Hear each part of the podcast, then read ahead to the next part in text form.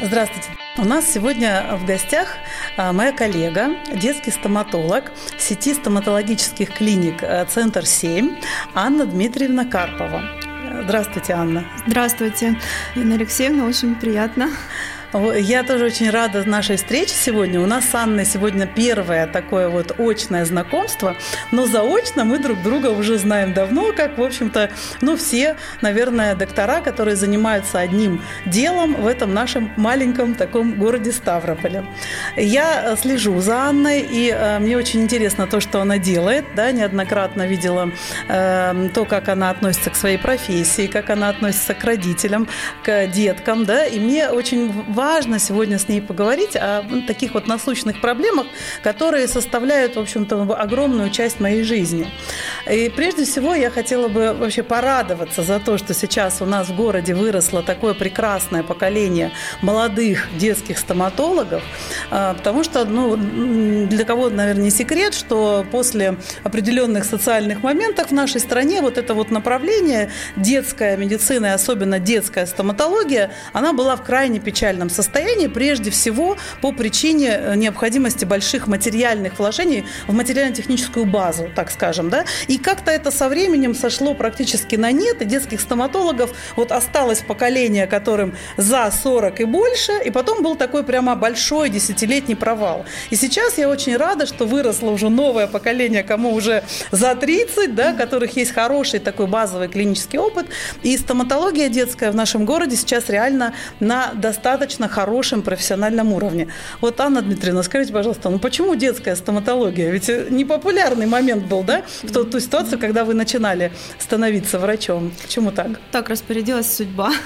Я всячески отникивалась от детства. Э, моя мама всегда говорила, иди в детство, иди в детство, тебе пойдет, тебе понравится, у тебя получится. Но я кем только не была, и взрослым терапевтом, и взрослым ортопедом, получала различные специализации на базе интернатуры, потому что я еще из поколения тех врачей, которые ее заканчивали. Угу. И когда пришел момент, в одном из наших филиалов нужен был детский врач, мне сказали, ну, принимай детей. И я начала их принимать, и потом как-то так сложилось, что взрослым не осталось места в записи, Э, ко мне на прием. Все заняли дети, да? Да, да. И вот я дальше начала развиваться, больше в детство пошла. Ну, вот э, скажите, это же вот все-таки особенные такие, да, наши пациенты, детки. Это такие вот, мне кажется, ну, самые благодарные пациенты, да, дети, а, которые, да. которым мы смогли найти такой подход доверительный, которые в нас поверили, которые нас полюбили, правда? Ну, когда меня спрашивают, нравится ли вам, ну, что больше вам нравится, взрослые или дети? Я говорю, дети однозначно сто процентов, потому что когда сидит взрослый пациент в кресле, ты не знаешь, что у него в голове, а когда сидит в кресле ребенок, это стопроцентный чистый кайф, это эмоции. Я ими заряжаюсь. Это круто. Ну вот э, я знаю, что вы не просто работаете детским стоматологом, да, и осуществляете различные манипуляции, которые в рамках этой профессии, а вы, э, я вот просто очень рада, что вообще мы с вами сегодня встретились, потому что это такая вот идея, которая меня много-много лет посещала, и я тоже в этом направлении двигаюсь, и наши врачи нашей клиники, да, вы сделали школу профилактики. То есть профилактика – это же вообще наше все. Я не знаю, как вы, я, например, очень хорошо помню второй курс, предмет профилактика стоматологических заболеваний, кафедра, и э, вот нас первое, что мы учили понять, понятие, что такое профилактика. Да? И это такое вроде бы скучное название, там, система государственных профилактических мер и прочее, прочее. Но на самом деле это ведь э, именно то, с чего должна начинаться медицина. И вот на своем первом эфире говорила, что для меня медицина – это четыре таких сослагательных. И первое – это, конечно, санпросвет работа и профилактика. Вот расскажите про вашу идею, что вы делаете, какие цели, задачи перед собой ставите, что mm-hmm. получается. Ну, к созданию, как э, вдохновлению на создание школы профилактики кариеса. Э, меня вдохновил мой ребенок, потому что э, к своему такому уже на данный момент небольшому стыду я готова признаться прямо сейчас в эфире, что когда моему сыну было где-то около 9 месяцев э, я обнаружила на передних его верхних молочных зубах кариозные пятна. И все, крах. Жизнь кончилась. Жизнь да? кончилась. Но мы-то понимаем, что это. Я же да, мать да. стоматолог, как Да. я могу? Я же чищу ему зубы. Ко мне очень часто приходят, мама говорит, ну я, мне все говорят, чисти, а я чищу, но я не понимаю, А почему кариес кариес, а он есть. Так, а почему? И Вот что почему так делать? случилось? Да, почему? И я начала копать, учиться, спрашивать, читать, все, в общем. И мы создали э, на базе э, планов других очень крутых детских врачей, я немножко доработала, план профилактики кариеса. И э, школа профилактики, собственно, это такое мероприятие, где дети вовлекаются в процесс с аниматорами, там у них развлекают, а родителям мы под шумок, скажем так, рассказываем действительно основные принципы, которые помогают профилактировать кариес, замедлять кариозный процесс, стабилизировать, приостанавливать.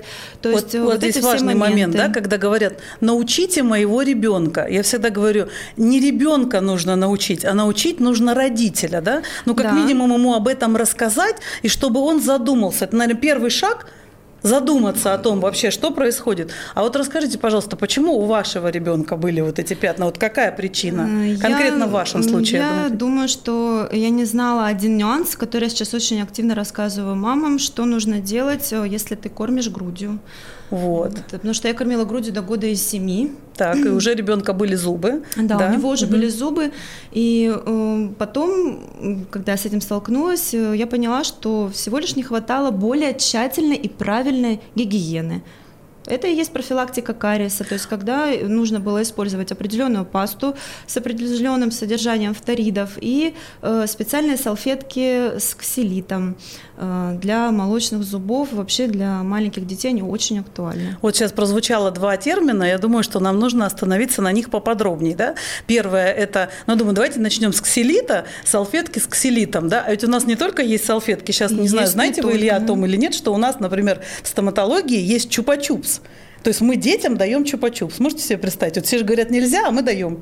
Знаете почему? Я помню, ксилит был очень моден где-то Да. вот в середине 2000-х, во, во всех рекламах Да, всегда все говорили, жевательные зубная паста резинки, с да, ксилитом, да, же да, там да. да, реглиспермент, вот эти вот Да, все да, жевательные, да, да. все с ксилитом, я помню, был. То есть, как бы, опять-таки, то есть это не то, что мы говорим, вот берите этот чупа-чупс и обязательно его используйте. Но у нас есть в стоматологии такие жевательные, такие конфеты, да, сосательные в виде чупа-чупса, которые на Жвачки основе еще. ксилита. То есть это, ну, как бы такой, так скажем, э, завлекательный момент и не вредный в том числе, да. То есть, безусловно, мы не посоветуем вам купить целую коробку этих чупа-чупсов, да, но использовать его, например, по- по- после приема в качестве поощрения, либо э, в качестве перехода ребенка, да, от вредного сосательной конфеты с сахаром, этот инструмент очень полезный. А мне можно к вам прийти? Вы мне дадите, Конечно, конечно. Я на следующий эфир можно принесу? Принесите, пожалуйста, я буду вас ждать Надо еще было больше, чем сегодня, вот я не подумала. Да, я уже тоже Конечно. придумала, Так, что за салфетки, Анечка, расскажите, А, пожалуйста. Ну, ксилит э, вообще такое вещество,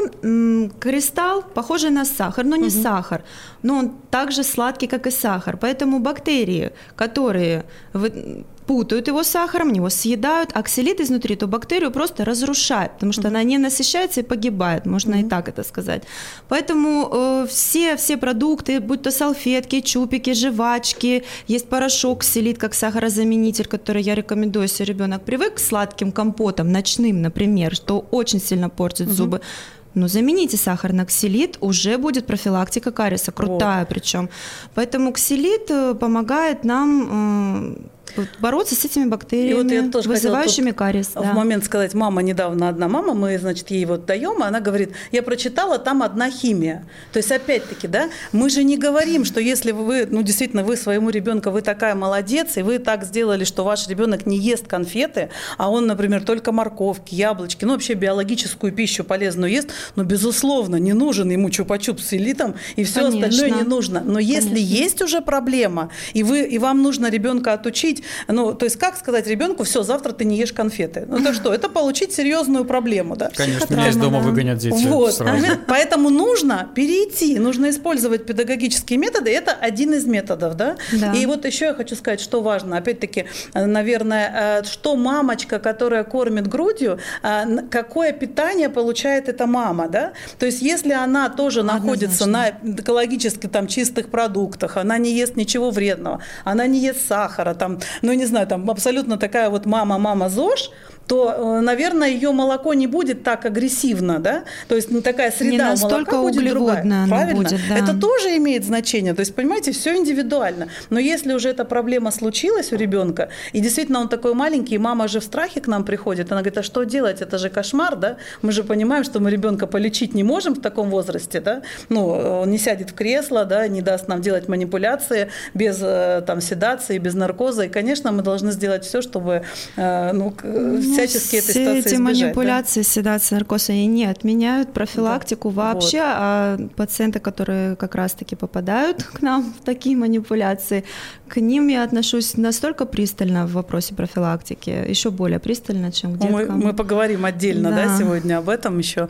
Вот. И теперь давайте поговорим о фторидах. Я вам обещала перед э, эфиром рассказать историю, да, которую, давайте. то есть, как бы есть на сегодняшний момент сообщество поделилось на две части, то есть стоматологов сообщества, да, которые одни говорят, что э, фтор – это яд, да, и вообще нельзя ничего использовать с фтором никак, э, да, другие, которые активно э, фторирование используют. Ну, я всегда за здравый смысл, за здравый подход, я думаю, мы это обсудим, но почему же общество поделилось на две части? Потому что существует такая вот история, она связана с Рокфеллером, да, то есть она говорит о том, что якобы, когда закончилась вот эта эпоха а, а, войн химических, да, когда запретили использовать химическое оружие, а было построено большое количество заводов, выпускающих фтор, и, значит, якобы имущие всего мира оплатили определенные деньги для того, чтобы провели исследования и доказали, что фтор полезен. И вот с этого момента началась история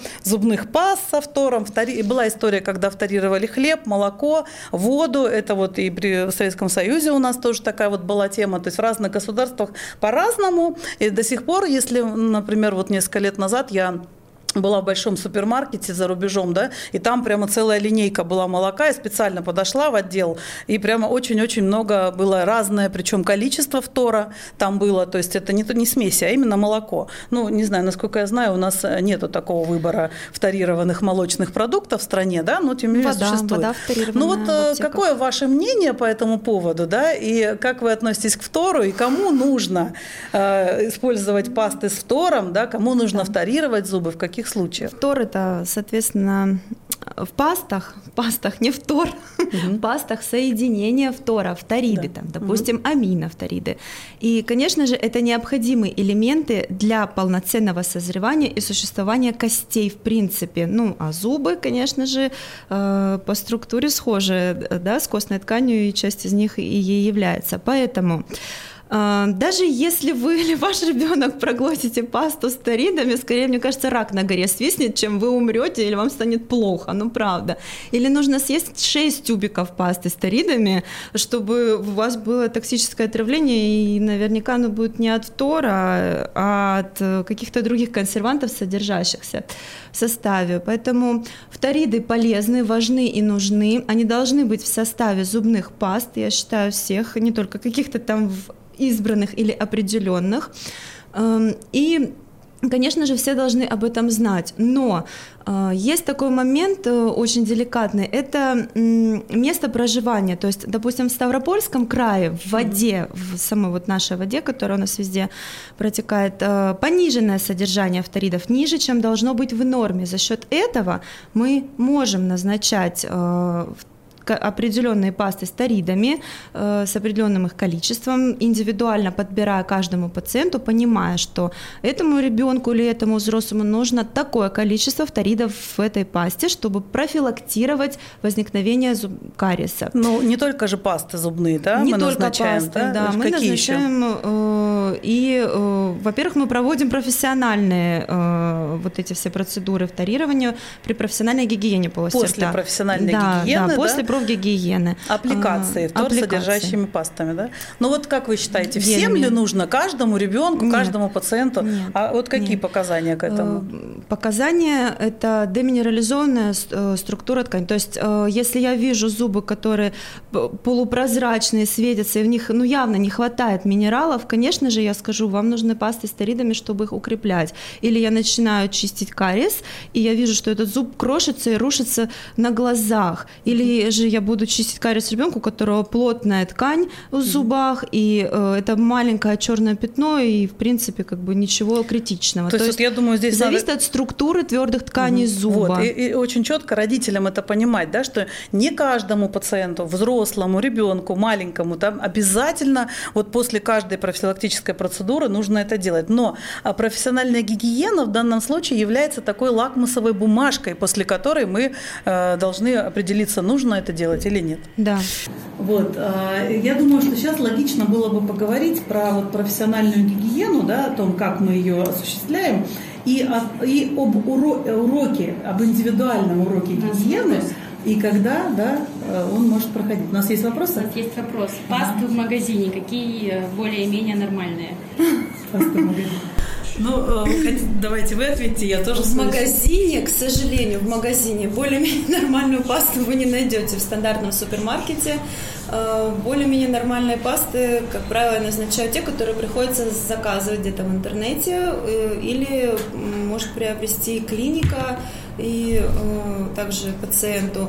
Э, к сожалению, это большая сейчас проблема, бич, я бы так сказала, современных зубных э, паст, э, их производителей, потому что пасту с таридами, хорошую пасту с таридами сложно найти. Поэтому в обычном магазине ничего не могу порекомендовать. На аптека.ру можно заказывать там различные пасты, но это не будет как реклама сейчас. Да, я, я просто всегда отвечаю на этот вопрос, что мы никогда обычно не рекомендуем никаких торговых представителей, да, да потому что ну, никто это мы ни, ни, ничего не рекламируем. Это первое. Второй момент, если у пациента, опять-таки, есть э, ситуация такая, что у него зубы э, здоровые и все в порядке у него с эмалью, то я скажу страшную вещь крамольную, то по сути дела зубная паста не нужна. Главное, нужна зубная щетка и тщательный Хороший, к этому да. подход. Да, и просто нужно аккуратно, тщательно э, чистить зубы. Но более того, в своей жизни я встречала немало не людей, которые не чистят зубы вообще, и у них нет кариеса. То есть, как бы эта история уже про генетику, да, и про то, какую пищу они едят. Потому что у нас есть еще биологические щетки, такие как э, морковки, яблоки. Всегда с пациентом и их родителям об этом рассказываю. Поэтому э, в данном случае нужно определиться, какая ситуация в полости рта, и ваш доктор должен сказать вам, какая это должна быть паста. Ну, то есть, например, если вы провели процедуру профессиональной гигиены полости рта или там отбеливания, и вы хотите поддержать отбеливающий эффект, то паста должна быть с названием там отбеливающая, да. Если у вас там скапливается зубной налет и нужен абразивный компонент, то она должна быть с выраженным абразивным компонентом. Если нужна ремотерапия, то там должен быть хороший минеральный состав, там оптимальное содержание фторидов, Все например, да. Потом есть очень четкая линейка возрастная. Вот этого, я считаю, надо придерживаться обязательно, да. Ну и, конечно, э, тут уже вопрос, наверное, веры. Если мы верим, что в наших магазинах продаются стандартизированные э, продукты, да, то есть что это за, прежде всего, сеть, грубо говоря, где мы это покупаем, да, потому что, ну, к покупкам в интернете я отношусь специфически, да, потому что что продадут там, ну, я имею в виду, смотря, смотря как бы что, если это производит дилер продает, это одна история, но все-таки человек должен какой-то, вернее, организация продающая, она должна иметь сертификат и нести конечно, за это юридическую конечно. ответственность. Поэтому тут у меня такой момент насчет вот реплик и прочего всего, ну, надо очень хорошо подумать, прежде чем покупать что-то такое вот несертифицированное своему ребенку или самому себе. Да? Ну, конечно, все пасты, которые вам назначает врач, они будут э, сертифицированными, это даже не обсуждается. Да, да. Я имею в виду то, что очень часто сталкиваюсь с такой проблемой, когда мне приносят пасты вот так вот на прием, мамы говорят, вот у нас такая-то, такая-то, такая-то, у нас все равно кариес. И ну, тут, к сожалению, э, речь идет о том, что ну почему эти пасты, которые повсеместно лежат на полках, они как раз-таки не профилактируют кариес. И это есть сложность. Если бы они э, были везде и всюду, и были необходимого состава для профилактики, тогда было бы лучше. Вот я хотела еще сказать по поводу уроков гигиены. Да, э, вот, к сожалению, многие пациенты, вот так тоже слышим, да мы ходили к вам, зубы чистили, а, а все равно там у него налет образуется у ребенка, да все равно у меня там кариес, еще что-то. Вот мне кажется, здесь э, истина кроется в том, что очень мало уделяется вниманию обучению пациента. Причем это очень может быть мало. не маленький ребенок, и взрослый точно так же. То есть если мама с папой зубы не чистят и относятся к этому так прохладно, то ну как мы можем научить вашего малыша чистить зубы, правда? Можно, то есть, да, да, Моя да. любимая ситуация. Да. Здравствуйте, здравствуйте, мы к вам на консультацию, мы пришли показать наши зубы. Сколько вам? Два года. Э, что вы хотели бы спросить? Доктор, у нас проблема. Э, точнее, у нашего ребенка проблема. говорю, какая? Он не чистит зубы. Я говорю, проблема не у вашего ребенка, проблема у вас. Вы не почистили ему зубы. Да, да. Как? Я говорю, вот так. А как? И мы начинаем рассказывать, что есть такая щетка, такая щетка, э, такие движения, так нужно делать. Конечно, на это нужно много времени на приеме. Собственно, еще один толчок к созданию школы профилактики кариеса. Вот, вот, то есть, да. то есть не, не, не только мы призываем там делать э, профессиональную гигиену полости рта регулярно взрослым и детям, но э, она должна заканчиваться пониманием, зачем это делается, да? Где иначе, иначе какой смысл, правда, этим всем заниматься? Ведь снова будет действительно все будет точно так же, и процесс будет развиваться, и никакого улучшения не наступит, да? да а вы, вы как проводите уроки гигиены? По-разному, зависит от возраста ребенка. А, если это малыши, то я больше разговариваю с родителями, на моделях ему показываю, где скапливается налет, какие движения в этой области должны быть, почему щетка такая, и какие движения. Ну, то есть, ну я знаю, у вас есть еще друг, у нас есть Зелевушка, Зелевушка такой, лев с зубами, а у вас тоже кто-то такой есть, у нас демонстрационный, много, да, фантом. Много. Недавно мы еще завели интерактивного медведя, который у нас э, разговаривает с пациентами, да. может тоже им рассказать о том, что нужно чистить зубы. Ну, то есть мы готовы, да, мы делаем все для того, чтобы детей ваших заинтересовать, убедить, но если нет, не будет обратной стороны, не будет э, понимания и доверия со стороны родителей, то это, конечно, все будет малоэффективно, Сложно. и мы, мы вряд ли здесь будем, ну, все у нас получится, да, в этой, в этой ситуации. Давайте э, обсудим еще вот такой вот момент э, интересный тоже, да. Зубная щетка. Какая зубная щетка полезна? Что вы отвечаете своим пациентам на этот вопрос? Я отвечаю, что зубная щетка должна быть выбрана по потребностям, по возрасту и по состоянию полости рта. То есть, э, если у маленького пациента нет каких-то там серьезных заболеваний, слизистой, например, там десен, да, грубо говоря, то мы выбираем э, среднестатистическую стандартную щетку для маленького ребенка 0,3. Э, но у нее обязательно должна быть густая, мягкая, плотная, набитая щетина для того, чтобы не травмировать нежные десенки маленького малыша. И желательно, чтобы она со всех сторон была прорезиненная. То есть, э, Мы сейчас говорим про механическую зубную щетку? Мы говорим про мануальную, то есть мануальную. обычную, обычную, вот, мануальную, вот да. Механическая зубная щетка, я всегда так говорю родителям, привлечь ребенка к гигиене индивидуальной дома, как мигающее что-то жужжащее, класс, да, но вы потом берете ее сами или любую там другую дополнительную вашу щетку и дочищаете зубы, потому что если сам не чистит, ничего не Я будет. с вами абсолютно согласна в этом вопросе. Анна Дмитриевна, вот э, очень интересный такой вопрос хочется обсудить с вами. Каждый год э, в сентябре месяце, кажется, да, проводится Всемирная неделя грудного вскармливания. Собственно говоря, я как вообще узнала о том, что вы есть вот такая доктор, да, потому что я увидела, что вы активно участвуете в э, такой акции, да, как детский стоматолог совместно с роддомом, да, нашим вот городским, э, в э, таких профилактических тоже беседах беседах с мамами, да, с будущими роженицами на эту тему. Тема э, архиважная, да, мы сегодня, вот я надеюсь, э, поговорим, почему она такая важная. А сейчас тут расскажите, пожалуйста, что вы им рассказываете и зачем вы туда приходите в роддом? Да, хороший вопрос. Я прихожу рассказать им о том, что если вы планируете кормить грудью, и почему это все-таки лучше делать именно так, э, что сделать, чтобы не было кариеса у ребенка и каким последствиям может привести э, не кормление грудью, например. ну, ну вот э, давайте сейчас и обсудим, что прежде всего должны знать э, будущие мамы, да? почему важно кормить грудью. Ну, есть несколько пунктов, которые я считаю важны. Первое – это микрофлора. Микрофлора, которая находится в составе того же молозива и грудного молока, Э, с которой закладывается микрофлора кишечника новорожденного ребенка. А здоровье кишечника, как мы знаем, это здоровье всего организма и иммунитет в том числе. Mm-hmm. Поэтому это один из аспектов такой. А, второй момент – это, таким умным словом скажу, биомеханика самих сосательных движений груди. То есть, а, когда ребенок сосет непосредственно грудь, работает язык, работают мышцы, которые сдвигают этот язык в нужном направлении. И вообще, в принципе, формируется правильно вес, весь э, череп ребенка, весь скелет ну, черепа. Уточним, формируется зрелое, счет, зрелое да. глотание. Зрелое глотание, да, есть, э, правильное. Глотание должно быть у нас какое активное глотание, да, с применением да. как раз-таки вот всех мышц, Работают да, мышцы. Да, там, это очень-очень важно. И вот, к сожалению, вот эта вот э, индустриализация нашей вообще жизни, и, ну что такое индустриализация? То есть это детское питание, бутылочки, кормильнички, все-все-все, вот эта вот индустрия, она привела к чему? Да? К тому, что мамы наши заняты, мамы очень быстро хотят выйти э, э, на работу, да, и все, весь мир, вся индустрия, бизнес, он создал все для того, чтобы у мамы была эта возможность.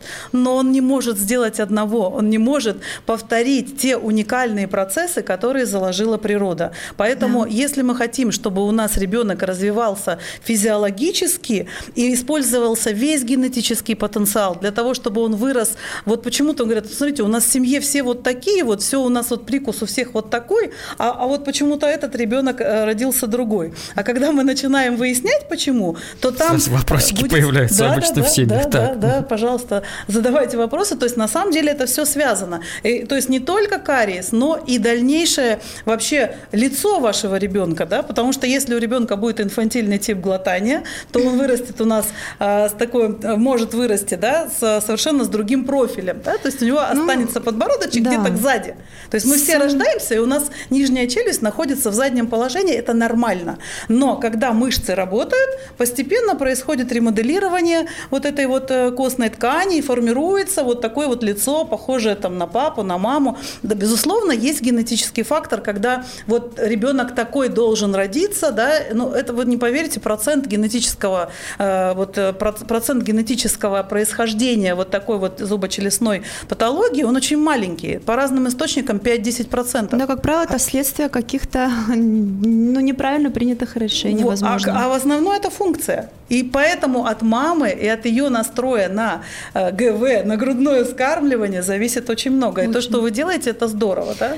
да это просто сама... уникальный момент. Э, я просто снимаю вот шляпу, так Самая скажем, понятная да? фраза для мам – это э, смотрите, ребенок, когда ребенок кормится грудью, работают мышцы. Когда работают мышцы, они дают направление и рост кости, то есть нижней челюсти. Да, да, но я только что об Растет этом Растет челюсть, сказала. есть место для зубов, все просто. Вот это, наверное, самая легкая такая понятная цепочка, чтобы это объяснить.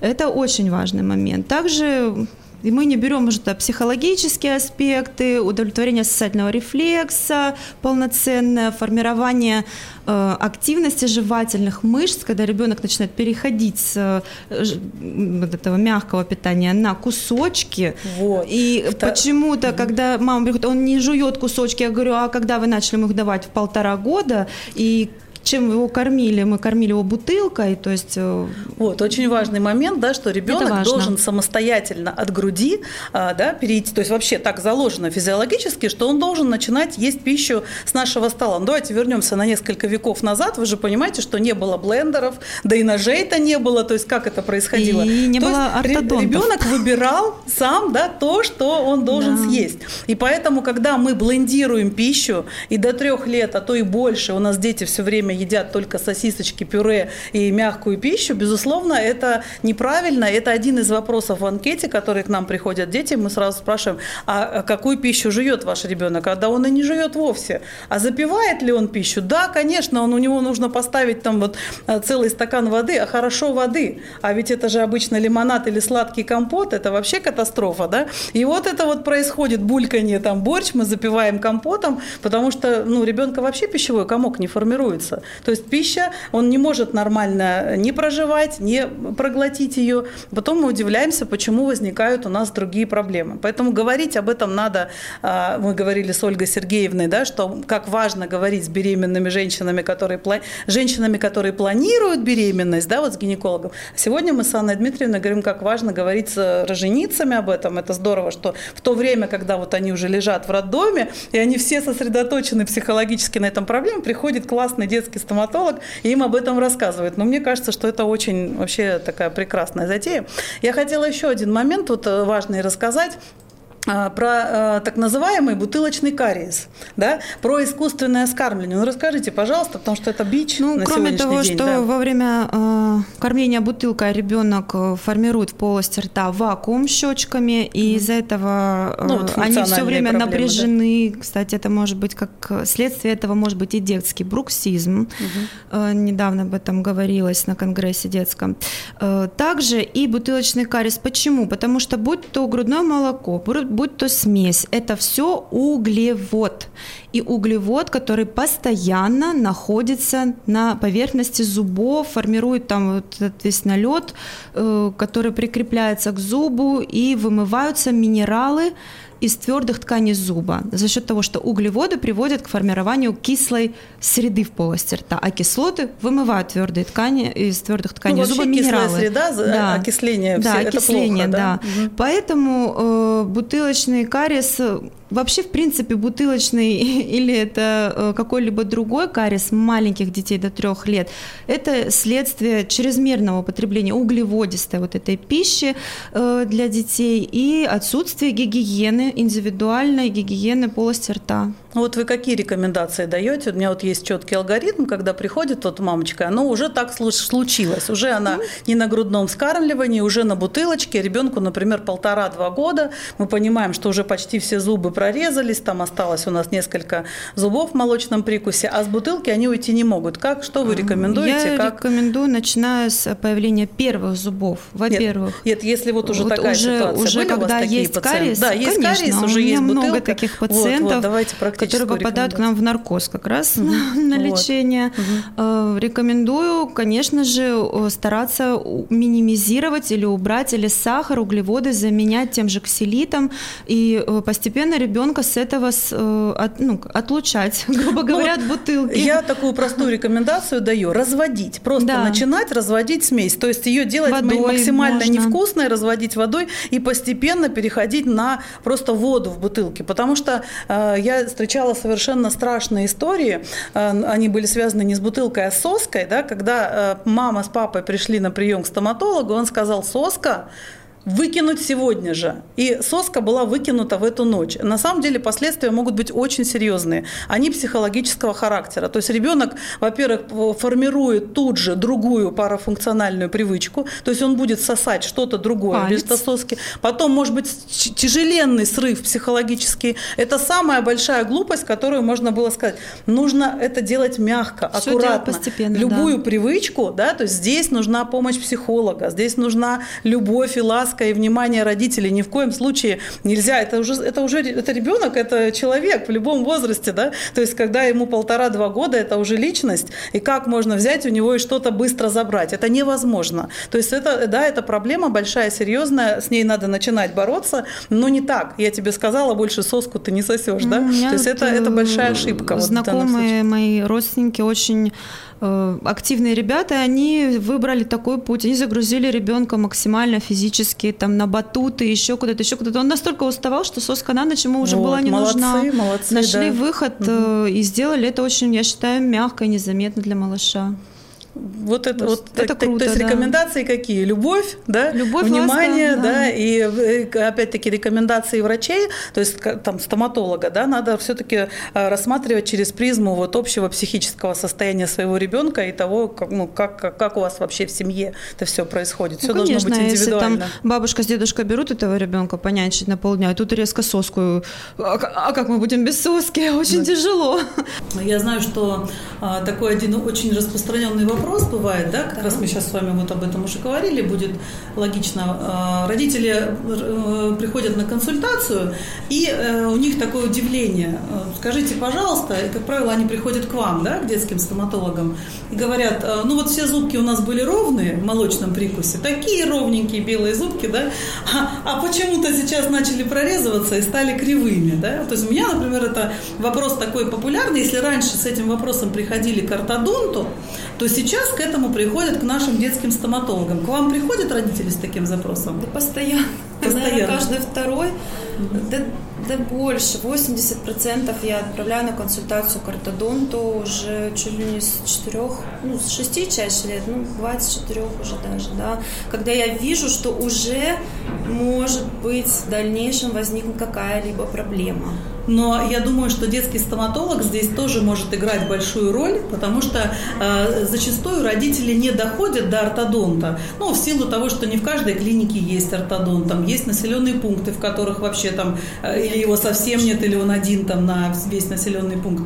И поэтому вот здесь Моя, например, миссия заключается в том, чтобы образовывать детских стоматологов и э, как бы как можно больше компетенций, да, нужно, чтобы у них было. И как раз-таки вот здесь такой должен быть грамотный ответ на вот этот вопрос, да, то есть что родителям нужно рассказывать о том, что у нас э, есть два периода молочного прикуса, да, и если в первом периоде зубки должны стоять зубки ровно, то во втором периоде молочного прикуса должны проявляться, появляться промежутки, да, то есть 4,5 года тремы, диастемы, и если эти промежутки не появляются, то это нам говорит о том, что челюсть не растет и не готовится место под новые зубы. Поэтому уже можно задуматься о том, что, скорее всего, зубы могут быть неровными при прорезывании в постоянном прикусе. Может.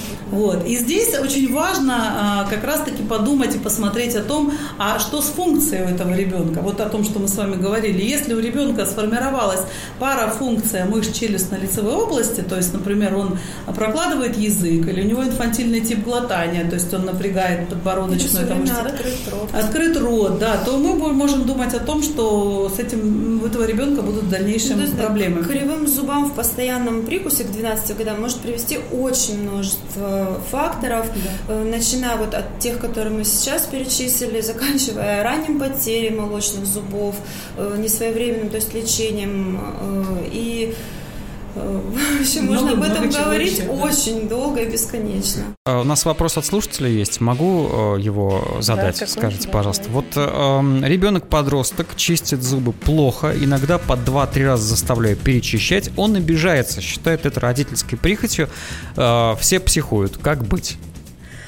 Ну, ну, я давайте вместе ответим, да, вы, я. То есть у меня, например, у нас рецепт такой, ну, конкретно, который мы выработали в, свое, в, своей, в своей клинике, выработали, да. То есть э, э, здесь очень хорошо работает фотопротокол. То есть, например, у нас каждое посещение врача, э, терапевта, детского стоматолога, взрослые, маленькие дети – это фотопротокол. То есть нужно просто ребенку это показать. То есть делаются внутри ротовые фотографии, да, и они выводятся на экран монитора. Чем больше монитор, тем лучше на самом деле, да. И он он просто должен это сам увидеть. Да? Это То вот есть такой пугать вот... детей будет. Да, конечно. Так. Как и взрослых, так и детей. Он просто должен увидеть вот эти вот остатки зубного налета. Да? Причем лучше его не предупреждать о том, что он должен... Э, то есть есть здесь два варианта. Можно сфотографироваться вот как пришел, угу. потом дать зубную щетку, сказать, иди теперь почисти, здесь и почисти, еще раз да. сфотографироваться. И ну еще вот Анна Дмитриевна расскажет, да, сейчас один из... Да, да окра- окрашивание. Э, мой любимый прием именно с подростками, потому что мне хочется иногда в гремлина нарядиться, чтобы зубы заставить почистить. Вот. Ну, это работает на самом деле, гигиена улучшается, я замечаю когда а, окрашивание подросток... зубов перед профессиональной да. гигиеной. Они да? приходят чистить зубы у нас в кабинете своей щеткой, как они привыкли, садятся в кресло, мы окрашиваем этот налет специальными красителями и зеркало даже фотографировать не надо. С зеркала все видно, все места, где они не дочищают. Проводим профессиональную гигиену, прорабатываем еще раз, как правильно чистить зубы и отправляем. Потом контроль, все то же самое. То есть не психовать, не ругать, показать А как? То есть показать... можно просто привести Конечно, к вам, к вам привести, привести вот, да. ребенок, вот смотрите, вот ребенок, да, он да. плохо чистит зубы, вот покажите, да. как надо. Да, так, вы... так это и происходит. Вот, например, перед э, вообще лечением у врача-ортодонта, это у нас must-have, просто обязательный момент. То есть если э, ребенок, особенно подросток, не э, мотивирован на профессиональную гигиену, пока мы не убедимся в том, что он действительно понял, что это нужно делать, мы никогда не берем на ортодонтическое лечение.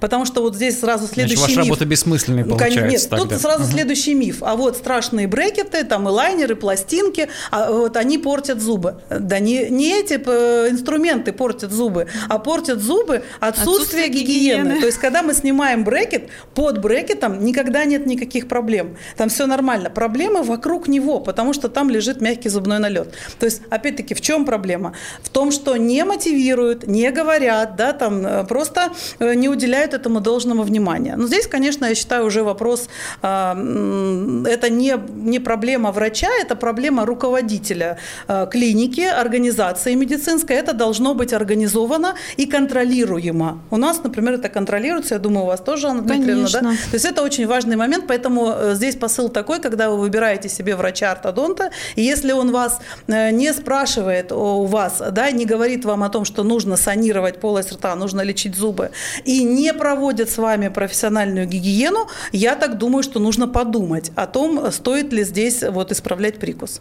То есть вот угу. этот вопрос такой очень важный, потому что это, это обязательно должно быть, и это не обсуждается. У нас, например, сделано таким образом, что вот а, когда пациенту мы представляем план по ортодонтии, у нас там обязательно прописано, что каждые 3-4 месяца будет проводиться профессиональная гигиена. То есть как это угу. проходит? Пациент приходит на прием к ортодонту, снимается дуга, а, после этого проводится профессиональная гигиена, дуга одевается обратно, проводятся манипуляции врачом-ортодонтом. И это должно быть так и больше никак. То есть вот я к этому пришла э, своим опытом, работая 20 лет врачом-ортодонтом. Сейчас у нас так это реализовано, я очень этим горжусь. И так это должно быть. Круто. Только так. Вот это важный момент. А, у нас остается буквально 4 минуты эфирного времени. А, давайте я задам еще вопросы от слушателей, но очень коротко попрошу отвечать. Хорошо. Да? Давайте, давайте. Вот блиц такой некоторый. Как подготовить ребенка к наркозу? Вот, важный момент Очень вообще. просто прийти на консультацию э, и подготовить.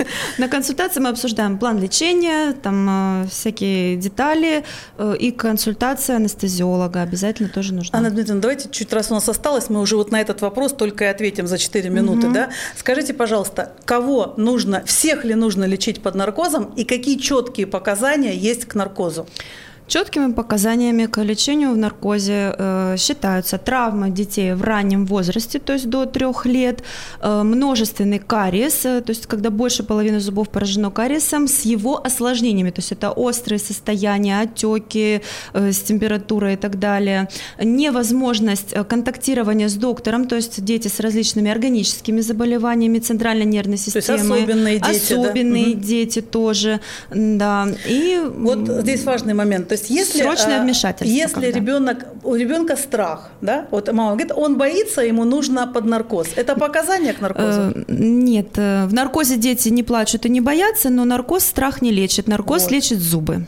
Вот это вот очень важный момент, и я хотела как раз услышать от вас этот ответ, потому что сейчас сложилось такое мнение, оно опять оттуда, из ленности, из нежелания принимать ситуацию. Кто-то за нас должен сделать что-то, мы сейчас полечим, а потом мы не будем чистить зубы, мы снова снова будем есть конфеты, и все пойдет сначала, да? А ведь наркоз Довел это серьезно... себя до такого, терпи тогда, да, ну, уже? Э, еще раз, давайте вот здесь сделаем такой четкий акцент, что да, если ребенок до трех лет, то есть мы не, не можем его психоэмоционально убедить, да, и психолог не может с ним да, переговорить. это стопроцентное И состояние его, то есть у него уже такое состояние зубов, что ему по жизненным показаниям, чтобы не было осложнений, нужно лечить. Это показания к наркозу, это совершенно верно. Да. Но другие ситуации, да, это не показания показания к наркозу, и с ребенком нужно разговаривать, нужно сотрудничать с психологами. Ну, это раз... индивидуально, очень индивидуально, да. Наркоз не лечит страх, и в любом случае, даже если ребенку был на данный момент, вот сейчас показан этот наркоз, то после него все равно нужно работать над тем, чтобы не бояться стоматолога.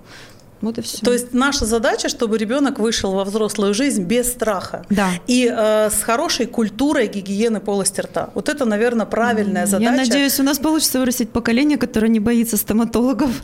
Мы как ну. раз в следующий раз, э, у нас нашим гостем будет детский психолог Лариса Рейнер, и мы как раз будем говорить про ту ситуацию, как можно э, научиться не бояться. Кстати, и что мои делать, дети если страх сформирован. Абсолютно не боятся стоматологов. Я на них смотрю с невероятным удивлением, честно говоря, потому что я еще Это помню здорово. те страшные э, Я еще в прошлый раз сказала, что вы замечательный папа и мама. Спасибо. А, итак, это была программа «Здоровое завтра» с Яной Крапкиевой. А, Яна Александровна, скажите, пожалуйста, всем нашим слушателям ваши пожелания на следующую неделю. Ну, я желаю пережить э, локдаун. Очень надеюсь, что все-таки э, ситуация улучшится, да, и мы войдем в наш рабочий ритм, в рабочую колею и сможем mm-hmm. вот с Анной Дмитриевной, с нашими коллегами, со всеми помогать э, людям двигаться, маленьким нашим пациентам. Здоровое завтра!